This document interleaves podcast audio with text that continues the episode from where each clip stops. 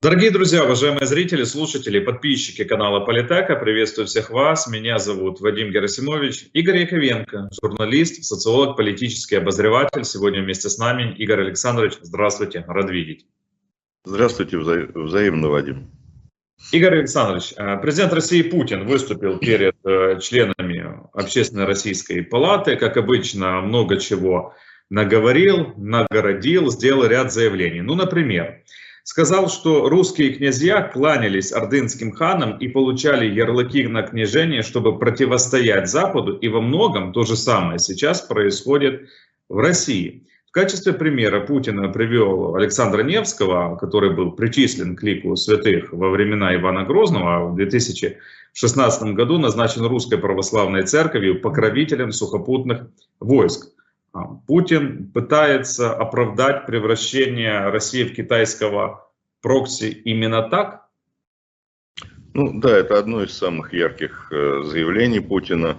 Э, впервые так откровенно Путин, э, что называется, поддержал вот этот вот азиатский такой ордынский выбор России и прямо указал свою преемственность. На самом деле, действительно такое вот очень яркое заявление. Оно было, само содержание этого заявления, оно было известно давно, что действительно э, вот есть определенная линия такая преемственности. Александр Невский, Иван Грозный, э, Сталин, Путин, вот такая, такой пунктир он весьма-весьма э, четко прочерчивается в российской истории. Вот, потому что ну, были и другие как бы, варианты, там всякие э, Новгородская, Великий, Великий Новгород, там реформы Александра II, реформы, э, так сказать, перестройка Горбачева, да и 90-е годы, это все-таки несколько, несколько другая история России. Но, тем не менее, Путин четко придерживается вот этого пунктира от Александра Невского, э, Грозного, Сталина и к себе. И это, в общем, такая вот э, важное, важное заявление.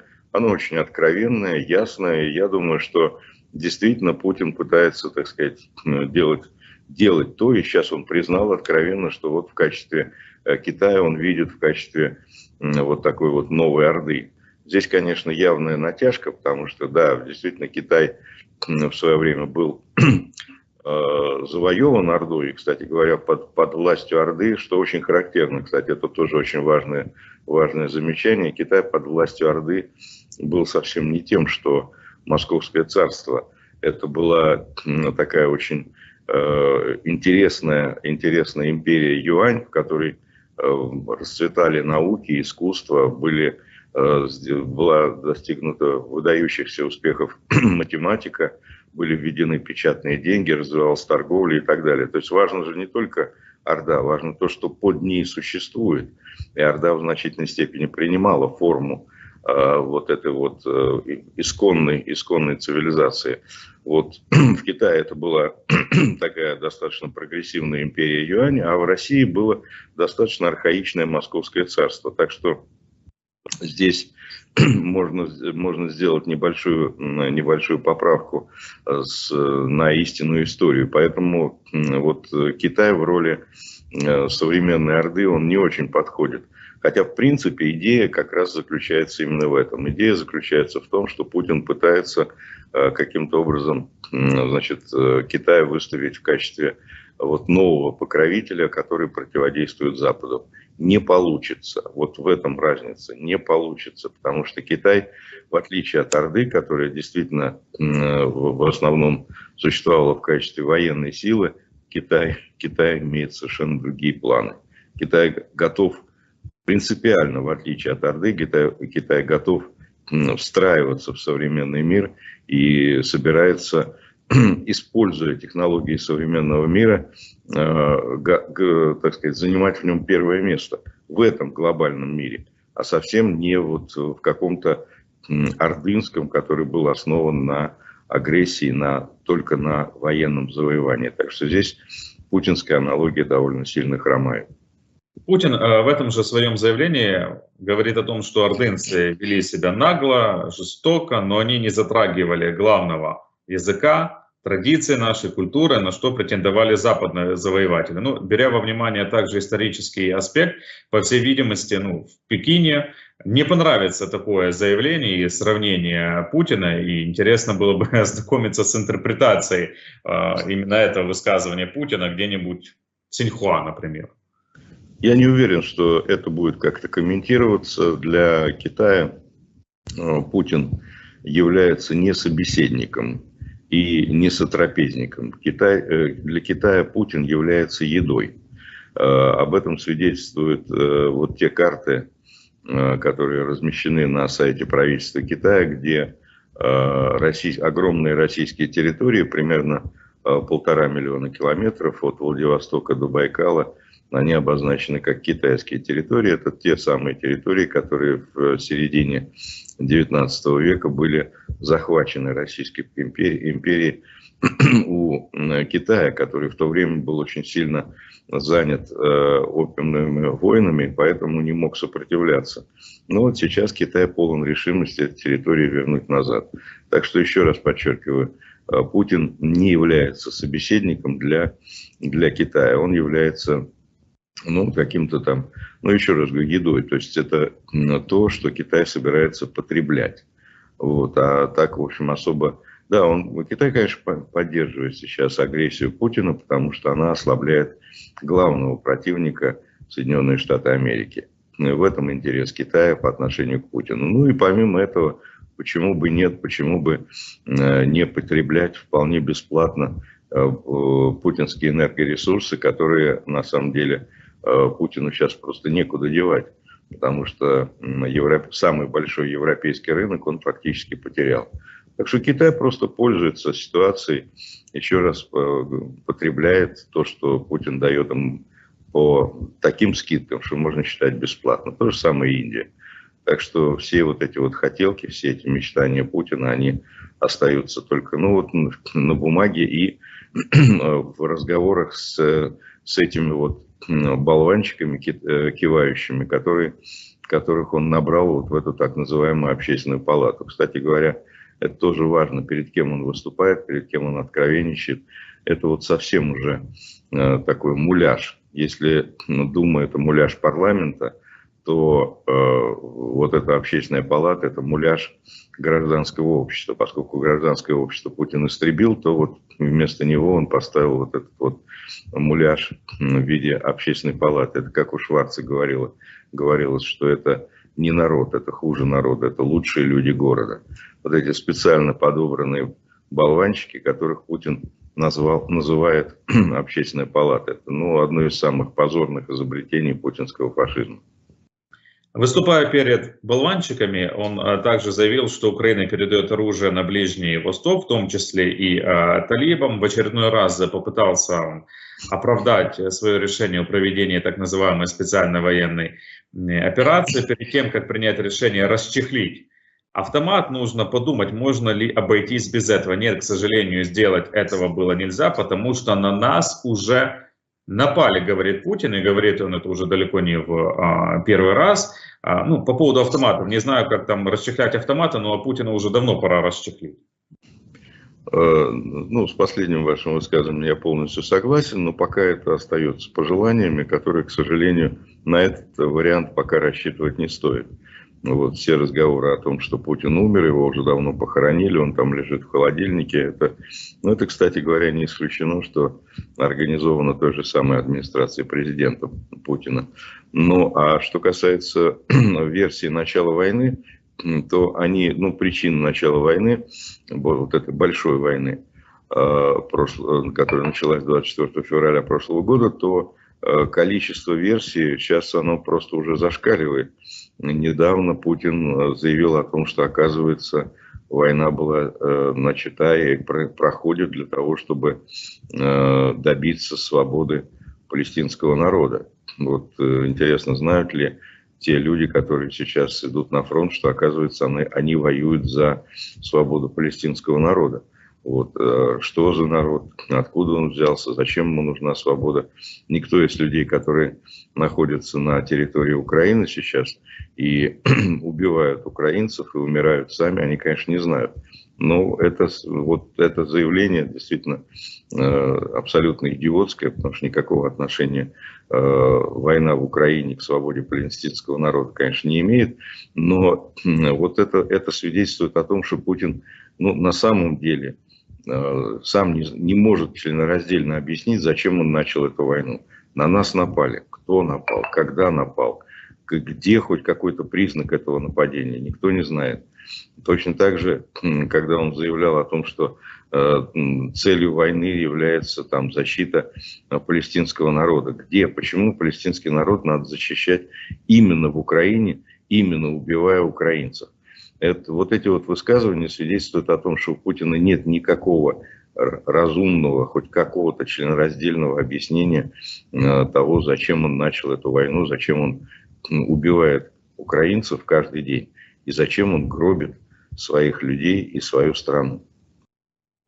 Также достаточно интересно, а, Путин высказался и по поводу присоединения, аннексии э, Крыма. Говорит следующее, если бы у нас складывались отношения с братской Украиной нормально, по-современному, в голову никому бы не пришло предпринимать действия, связанные с э, Крымом. Не кажется ли вам, что вот это ну, э, заявление, оно уже не сквозит тем, скажем, фальшивым пиететом, по поводу Крыма, потому что на протяжении ну, последних 10 лет а Путин э, всегда по-особенному высказывался относительно э, Крымского полуострова. А тут что получается? Если бы не э, ситуация, да мы бы никогда бы не забирали тут Крым. Зачем он нам нужен? Знаете, вообще искать логику, последовательность в путинских выступлениях – это дело бесполезное. И ну, мы знаем большое количество публикаций, исследований, видеоматериалов, когда э, приводились э, в стык разные высказывания Путина, Путина в разные годы. Э, Путин говорил о том, что нет, мы никогда ни при каких обстоятельствах не начнем. В том числе и по Крыму, кстати. Да, по Крыму то же самое он говорил, что нет, никогда, зачем нам Крым. это, ну, это известно, что мы никогда ни при каких обстоятельствах, там большая война с Украиной, это безумие и так далее. Вот. Это все э, хорошо известно. И, э, понимаете, Путин это человек, у которого Э, нет, э, нет не только совести и там, чести, но нет и, и логики. И у него нет и не было никогда какого-то единого плана э, государственного строительства и внутренней и внешней политики. Он на самом деле пришел, пришел к власти, он пришел к власти воровать. То есть изначально, если вспомним о том, а как, что из себя представлял Путин в 90-е годы, это был просто вот такой большой несусветный ворюга, который уголовник, который, так сказать, используя некоторые навыки, приобретенные им в КГБ, а, он, в принципе, э, умел воровать неплохо. Известно, известен доклад Салье о его э, несусветном, совершенно безумном воровстве, когда он был при Собчаке, э, так сказать, устраивал безумные коррупционные схемы. Вот. Потом, э, когда его перетащили в Москву, то масштаб увеличился. А, ну, аж, и он изначально же не хотел быть президентом. Его мечты, они не простирались дальше руководства «Газпрома». Но когда возникл вот такой вот горизонт, э, когда его, так сказать, перетащили на главное кресло, руководящее в стране, в России – то он осмотрелся и вдруг понял, что здесь пределы воровства совершенно безумные. И он превратил фактически всю, все имущество и все ресурсы Российской Федерации в свою собственную вотчину. Но потом, когда уже действительно, так сказать, предел воровства был достигнут, и это было с самого, с самого начала, все было для того, чтобы прикрывать воровство. Но потом, э, в общем-то, осмотрелся, приосанился. Э, на протяжении длительного периода ему в уши стали, в уши стали дуть, что у него есть потенциал там, чуть ли не мирового господства, э, переустройства, переустройства планеты, там, вернуть, вернуть назад историю, так сказать, отменить величайшую геополитическую катастрофу 20 века, то есть возродить Советский Союз. Ну, в общем, вот подобного рода глупости, там еще такие добрые советчики возникли. Один ему подсовывал знаменитого русского фашиста Ильина в качестве идеолога. Спасибо Никите Михалкову, который ему эти гадкие книжки подсовывал. Не знаю, читал он или нет, но в пересказе, я думаю, что пытался усвоить.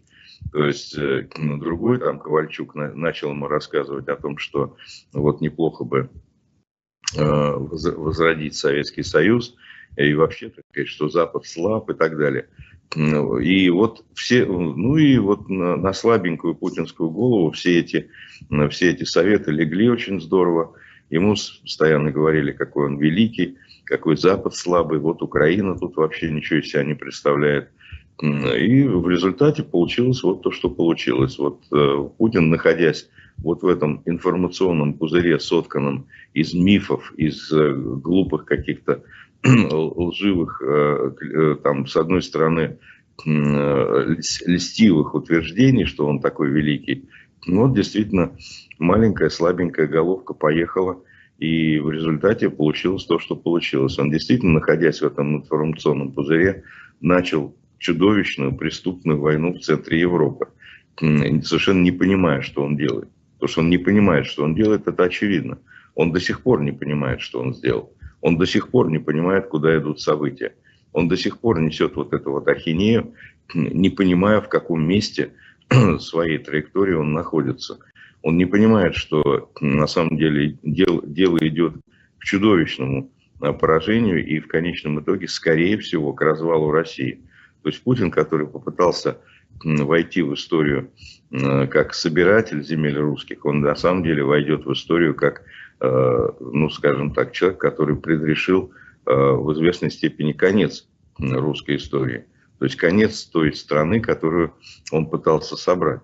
Потому что один из наиболее вероятных, ну не единственный, конечно, но один из вероятных сценариев дальнейшего развития событий – это все-таки распад России. И Путин непосредственно своими руками его приближает.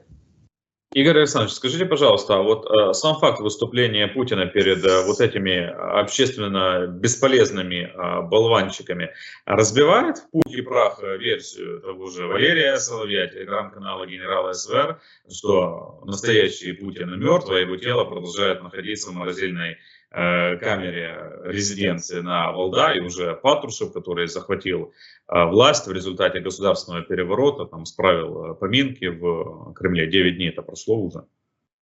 Знаете, меня удивляет, ну, всерьез обсуждать эту версию, это как-то, ну, себя не уважать. Вот. Меня удивляет больше другое. Меня удивляет огромное количество людей, которые не просто поверили в эту версию, но находится уже внутри этой версии. И многие комментаторы, когда комментируют то, что, когда обсуждают то, что говорил Путин, э, говорят, просто прямо говорят о том, что вот двойник Путина сказал то-то, то-то и то-то. Причем делают это люди, которых, ну, я никак не могу заподозрить там глупости, в легковерии и так далее. Э, понимаете, ну, во-первых, давайте, ну, давайте по пунктам. Уж раз зашел этот странный разговор, давайте его проведем раз и навсегда. Значит, во-первых, э, надо иметь в виду, э, обычно, когда э, журналист или исследователь рассматривает тот или иной, ту или иную информацию, обычно оценивают источник. Ну, правильно ведь, да? Если, например, вы оцениваете какую-то информацию, которая исходит там, от Марии Захаровой или там, от пресс-службы Хизбаллы, или, так сказать, еще что-то в этом роде, или там что-то говорит генерал Коношенков, что там столько-то э, миллионов э, украинских солдат убито в, последней, в, последней, в последнем сражении. Вы, наверное, все-таки исходите из того, что э, есть репутация у этих источников. И репутация у всех вышеперечисленных источников одна. Эти люди или эти организации врут всегда. Они врут всегда, когда они открывают рот. Когда генерал Коношенков выступает, то мы должны понимать, что он врет. Когда Мария Захарова выступает или там Владимир Соловьев выступает, мы должны исходить из того, что они врут. Да, они иногда говорят стоячие часы, иногда показывают правильное время, дважды в сутки. Такое тоже бывает и с вышеперечисленными персонажами. Но в принципе недоверие к этому источнику является презумпцией. В данном случае презумпцией недоверия, потому что эти люди пойманы, пойманы на вранье многократно. Валерий Соловей э, на протяжении целого ряда последних лет постоянно говорит о том, что вот Путин не переживет следующий месяц, что в ближайшее время, это было сказано в 2020 году, 2021, 2022. Осень Путин не переживет, да, говорится. Да, то есть неоднократно. Это, это все зафиксировано, понимаете. Рук, рукописи, конечно, горят, но э, видеоматериалы в интернете не пропадает ничего. И можно просто сделать длинную подборку, если есть желание, постоянных прогнозов Валерия Соловья о том, что вот сейчас уже вот, вот, вот приближается Новый год, и вот уже в новом году будет новая власть, это точно совершенно достоверные источники сообщили, что Путин смертельно болен там раком, проказой, значит, сифилисом, я не знаю, бубонной чумой, еще чем-то.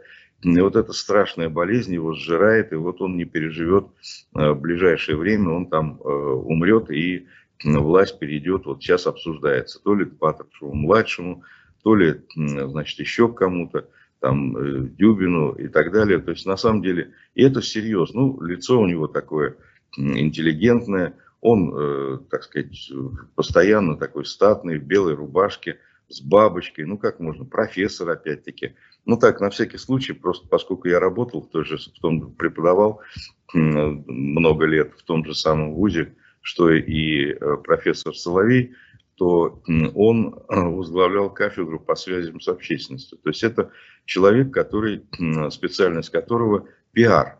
То есть э, это, ну, на самом деле, ну, скажем так, пиар это, в общем-то, вранье. Это, так сказать, э, изображение того, чего нет на самом деле. То есть это специальность Валерия Соловья, это приукрашивание действительности, в данном случае вот такое. То есть на самом деле этот человек врет всегда. Он врал на протяжении многих-многих лет. А, это в значительной степени создало ему э, репутацию, создало ему имидж, э, его с интересом. Это всегда сенсационные подобного рода высказывания они значит, привлекают внимание, его с удовольствием приглашали на самые разные каналы, потому что врет он убедительно, очень, э, так сказать, э, с таким э, хорошим выражением лица, с улыбочкой. Все это очень приятно, но это вранье. Значит, последнее, что касается генерала СВР, то есть разные версии, что это такое, поскольку никто не знает, что это за генерал СВР.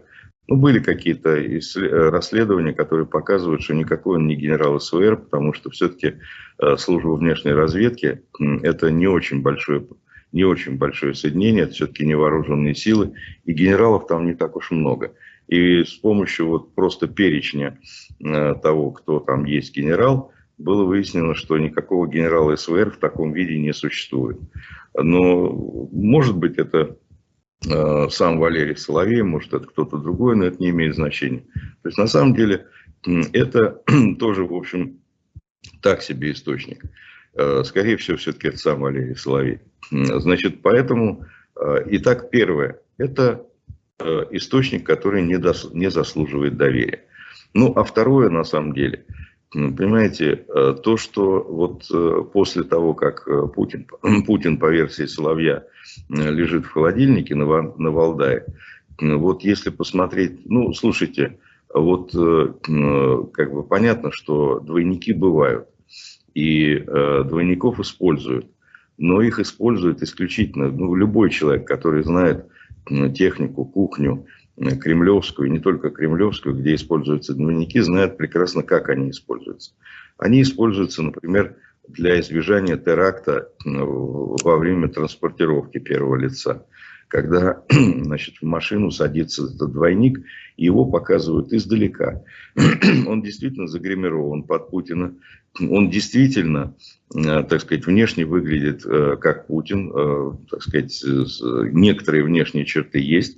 И так бывает. Это нормально, когда в машину садится какой-то двойник, и по этой глав... и, так сказать, возможный теракт он станет жертвой.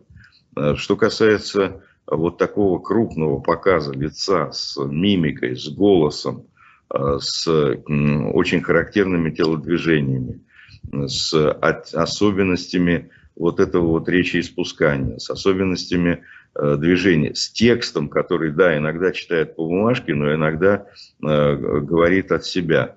Ну, любой психолог, ну, не предвзятый, не купленный, не желающий стать, так сказать, автором сенсации, любой психолог, психолог скажет, что это невозможно. Вы понимаете, это такие сенсационные художественные фильмы, э, в которых там рассказывается о том, что вот э, близнецы, например, так сказать, подменяют друг друга и, скажем так, в семейных отношениях тоже один другого заменяет. Ну, слушайте, э, вы понимаете, это как бы на практике это совершенно невозможно, потому что вблизи человека узнать, что это, это не Э, так сказать, не тот, за кого он себя выдает, всегда возможно. Поэтому это, конечно, полная ерунда. К сожалению, Путин жив. К сожалению, э, вот никаких изменений, на которые можно было бы рассчитывать, если бы действительно этот упырь сдох наконец, э, не происходит. И главным свидетельством, помимо того, что это источник недостоверный, и помимо того, что такое невозможно – главным свидетельством того, что он жив, является то обстоятельство, что политика продолжается, вся та же самая. Если взять историю России, то хорошо известно, что э, всякий новый правитель э, э, всегда сменяет курс э, и всегда э, уничтожает э, предшествующего. Ну, в России так принято. Э, Сталин, когда пришел к власти, он стал уничтожать Ленинскую гвардию. Э, Хрущев, э, так сказать, стал поливать грязью Сталина. Брежнев Хрущева, Горбачев Брежнева и весь, всю, весь период застоя. Ельцин Горбачева. Э, Путин проклинал 90-е годы. То есть всегда, когда человек приходит в России к власти, то объясняет проблемы, с которыми он сталкивается, предшествующим режимом. Поэтому совершенно очевидно, что любой следующий правитель который придет после Путина, он во всех бедах обвинит Путина. Поэтому я думаю, что сегодня, на самом деле, к огромному сожалению, Путин жив. Его э, вот эта вот э, чудовищная политика и внутренняя, и внешняя продолжается. А вот все разговоры о том, что Путин умер, и теперь мы э, можем на что-то рассчитывать, это все на самом деле, я думаю, все-таки, что это инициировано самим Кремлем для того, чтобы люди были заняты вот этими бессмысленными разговорами чтобы они надеялись на какое-то чудо, ну и не занимались действительно серьезной работой по свержению путинского режима. Я думаю, что свержение путинского режима, условия для этого, безусловно, создает сейчас вооруженные силы Украины. Это главный инструмент, главный главная оппозиционная сила, которая сейчас противостоит путинскому режиму. Ну, а смерть, да, возможно. Да, безусловно. Когда-нибудь Путин умрет. Я думаю, что там профессор Соловей, если он переживет Путина, то он будет торжествовать и говорить, ну вот я же говорил, да, ну вот стоящие часы дважды в сутки показывают верное время. В данном случае это полностью применимо к прогнозу ну, Валерия Соловья. Завершая эту э, скользкую, несерьезную тему, характерное обстоятельство по поводу источника, по поводу Валерия э, Соловья, физически же он находится в России, и это многих удивляет. Это раз. А э, во-вторых, мы привыкли, что Дмитрий Песков, пресс-секретаря Путина, постоянно врет постоянно обманывает, но как только появились эти слухи, он молниеносно отреагировал, опроверг эти слухи, эти домыслы, сказал о том, что Путин жив, с ним все в порядке, и, пожалуй, пожалуй, это тот единственный уникальный случай, когда Песков сказал правду. Ну, это к вопросу о стоящих, о стоящих часах. Вот. А то, что действительно э, профессор Соловей прекрасно существует в России, в отличие от всех других людей, которые что-то подобное говорят, которые что-то говорят против Путина, вот это еще одно свидетельство того, что, скорее всего, все-таки, я не могу это утверждать, я никогда твердо не говорю, что это вот там агент Кремля, агент КГБ, потому что, ну, здесь такого рода обвинения должны основываться на фактах, но, по крайней мере, вероятность того, что это организовано, организовано Кремлем, она, с моей точки зрения, существует. И ее отбрасывать тоже нельзя. Игорь Александрович, э, на этой неделе два материала, статья Саймона Шустера в Time и эссе Валерия Залужного в The Economist э, взволновали, взбудоражили многих не только в Украине, но и многих э, на Западе. Вот относительно публикации Шустера в издании Time, там речь идет о том, что окружение Зеленского, кроме а, самого украинского президента, не верит а, в победу, что есть ощущение усталости на Западе от российско-украинской войны. Зеленский э, постоянно должен выслушивать вот эти обвинения в э, коррупции, том, что нет э, необходимого и должного результата на поле боя. Скажите, пожалуйста, вот какие выводы, какие мысли у вас возникли после прочтения этой статьи. Насколько ее содержание все же может э, отвечать той э, действительности, потому что вот э, в Украине, например, секретарь Совета национальной безопасности и обороны Алексей Данилов сказал, что это набор небылиц, и вообще необходимо разобраться с теми советниками, с теми анонимными источниками, которые рассказывали Саймону Шустеру о положении дел. Вы знаете, я, э, тут у меня есть одна проблема с, с ответом, на, с таким детальным ответом на ваш вопрос. Дело в том, что я все-таки для себя стараюсь по-прежнему, э, ну не то чтобы совсем табуировать, но очень сильно ограничивать обсуждение внутренней политики Украины. А, потому что я все-таки был, есть и останусь э, гражданином страны-агрессора. Поэтому мне не очень удобно но, тем не менее, поскольку сейчас уже действительно внутренняя политика Украины, она настолько стала большой, и сама Украина стала настолько большой, что совсем игнорировать это сложно. Поэтому я все-таки так аккуратненько начинаю вот что-то что, -то, отдельно комментировать. Значит, первое. Во-первых, я думаю, что вот э, руководителям э, государства, среди которых там и Данилов, и советники э, президента Зеленского. Ну, мне кажется, не очень правильно вот так жестко реагировать на а, какие-то публикации. Потому что, понимаете, вот э, да, если бы речь шла о фактической лжи, ведь это в этой статье Саймона Шустера э, там нет какой-то фактической лжи, клеветы. Там есть оценки там есть какие-то источники. И вот, э, да, если ложь, то ее надо очень жестко разоблачать и говорить, что это вранье, и это неправда. Там, если бы было сказано, ну вот как иногда в некоторых публикациях говорилось, э, говорилось откровенное вранье, что значит, э, Байден с Зеленским договорились, что есть сговор между Байденом, Зеленским и Путиным о том, чтобы сдать Украину Путину. Ну, вот это вранье, конечно, надо разоблачать, жестко называть э, людей, которые являются источниками такого вранья, клеветниками, может быть, даже если есть необходимость как-то жестко пресекать. Ну, а вот здесь а, у, в этой статье Саймона Шустера есть оценки, есть ссылки на какие-то источники. Там э, говорить о том, что это, что это все вранье, мифы и так далее, ну, не знаю, не уверен, что это правильно. Теперь, что касается самого содержания этой публикации. Значит, э, там действительно, ну, э, я, я читал, естественно, эту публикацию, посмотрел, и я думаю, что она, ну, какую-то какую э, сторону реальности отражает. Хотя односторонне, подчеркиваю, односторонне. Потому что действительно есть усталость, что кто, кто-то может сказать, что война, которая скоро будет два года, от этого никто не устал, что ли? Это что?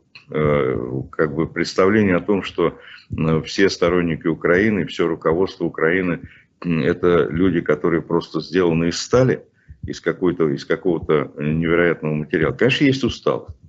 Конечно, и у Зеленского, который на протяжении всех этих э, почти двух лет находится в невероятном напряжении и, в общем, э, ну, не может не э, испытывать это напряжение, когда действительно, ну, я здесь, я так понимаю, немножко забегаю вперед и уже э, начинаю ссылаться на статью Залужного, когда тот же самый Залужный говорит, в тупике мы находимся, тупике. Необходим какой-то технологический э, прогресс. Необходим, необходим, простите, значит, в данном случае э, генерал Залужный говорит о том, что необходимо чудо. Он ведь говорит о том, что надо изобрести порох. Есть ли вероятность, что в ближайшее время в Украине будет изобретен порох? Нет. Ну, я, я понимаю, о чем идет речь. Речь идет действительно о каком-то каком действительно э, резком изменении э, тактики и стратегии. Вот, этот, вот это изобретение пороха, видимо, имеет в виду Залужный. Но опять-таки, в конечном итоге, статья Залужного в чем-то очень сильно подтверждает э, то, те выводы, которые сделаны в статье Саймона Шустера. То есть, да, действительно, да, действительно, проблемы есть. И то, что укра украинские, э, украинская власть, украинское военно-политическое руководство находится в тупике, и были, были совершены определенные, определенные ошибки, в частности, надежда на то, что большое количество потерь Путина заставит прекратить войну, это все в, в какой-то степени подтверждает э, то, о чем говорит Саймон Шустер в своей статье. Вот, поэтому я полагаю, что ну, не стоит так вот реагировать на то, что это вражеские какие-то вылазки. Я слышал такие оценки, что это вообще статья заказана Кремлем. Я так не думаю. А, журналист Саймон Шустер, безусловно, здесь, э, ну, что называется, э, что называется, срубил сенсацию. Статья вызвала резонанс, статья обсуждается, статья вызывает разные оценки – в том числе и вот те, о которых вы сказали, в администрации президента Зеленского. Но я бы не относил... Она односторонняя, безусловно. Она, я не знаю, там на какие источники внутри администрации президента опирался Саймон Шустер, но я думаю, что если бы он, э, ну, что называется, взял э, другие источники, то статья была бы более взвешенной, но менее сенсационная. И как любое, э, знаете, есть же законы жанра.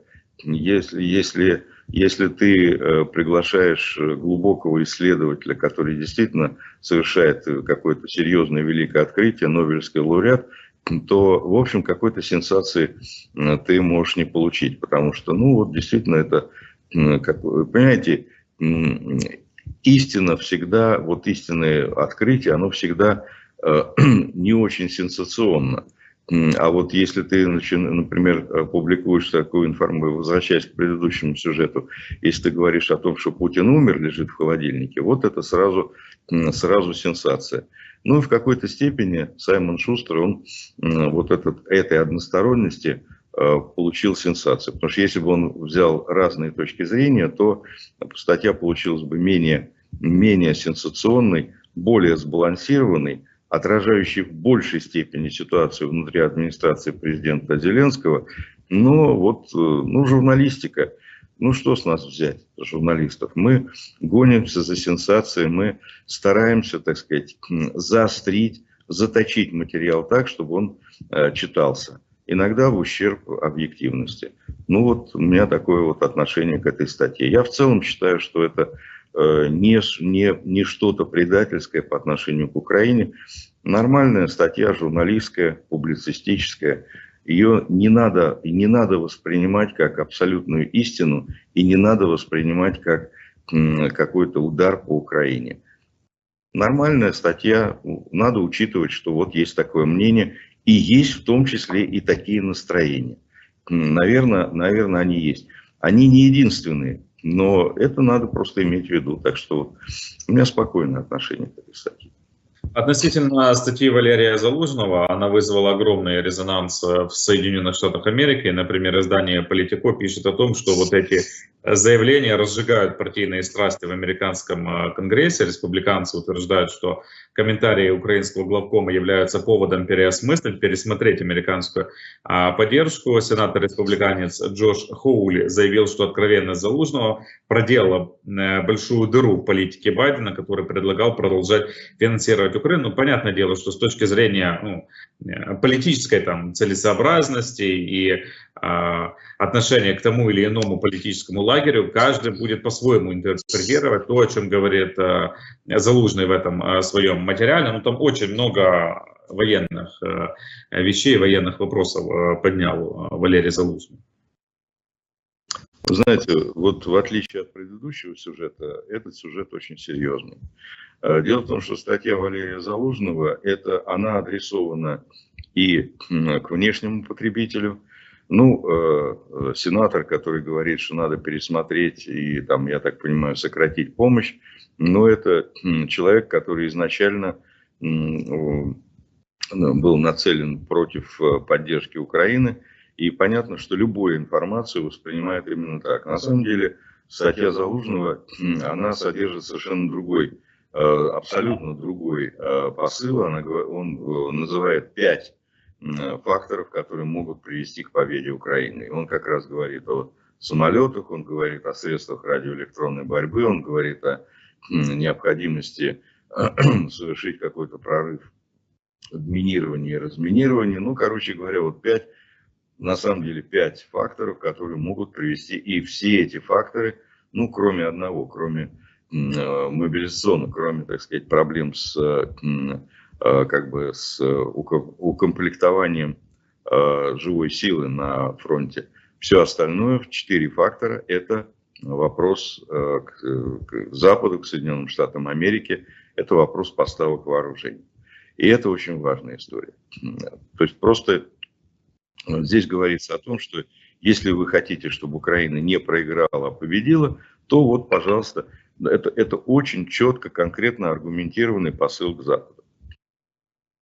Посыл к внутренней аудитории, да, и не только к внутренней, но и к внешней аудитории.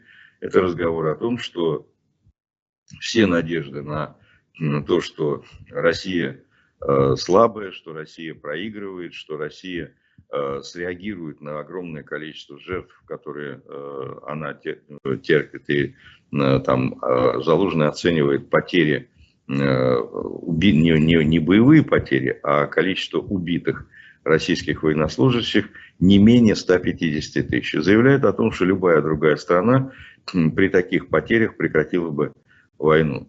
Это действительно так. А тем более, что эта война не освободительная, освободительную войну, ну как ее прекратишь, когда альтернативой является уничтожение страны. А в данном случае это агрессивная война, и действительно мы знаем, э, что американцы прекратили Вьетнамскую войну э, при э, количестве жертв 50 тысяч. На сегодняшний момент в России уже в три раза больше жертв, и Россия не прекратит войну, даже если будет потерян миллион, поскольку в России цена человеческой жизни – очень стремительно приближается к нулю. Поэтому это важный вывод. Второй важный вывод, что никакого э, экономического коллапса не существует в России, что Россия продолжает воевать и по-прежнему имеет превосходство в технике и в живой силе. Э, это важный вывод, потому что в том числе и в, так сказать, в ходе информационной войны очень многие сторонники Украины занимаются шапкозакидательством. Воспринимают, пытаются представить э, путинский режим, путинскую Россию ну, в духе кукрыниксов, когда рисовали карикатуры на Гитлера, он изображался, э, так сказать, э, чрезвычайно глупым, на тонких ножках, с тоненькими ручками. И вообще непонятно, как вот э, столько времени, так сказать, антигитлеровская количество, коалиция не могла уничтожить вот это вот карикатурное изображение.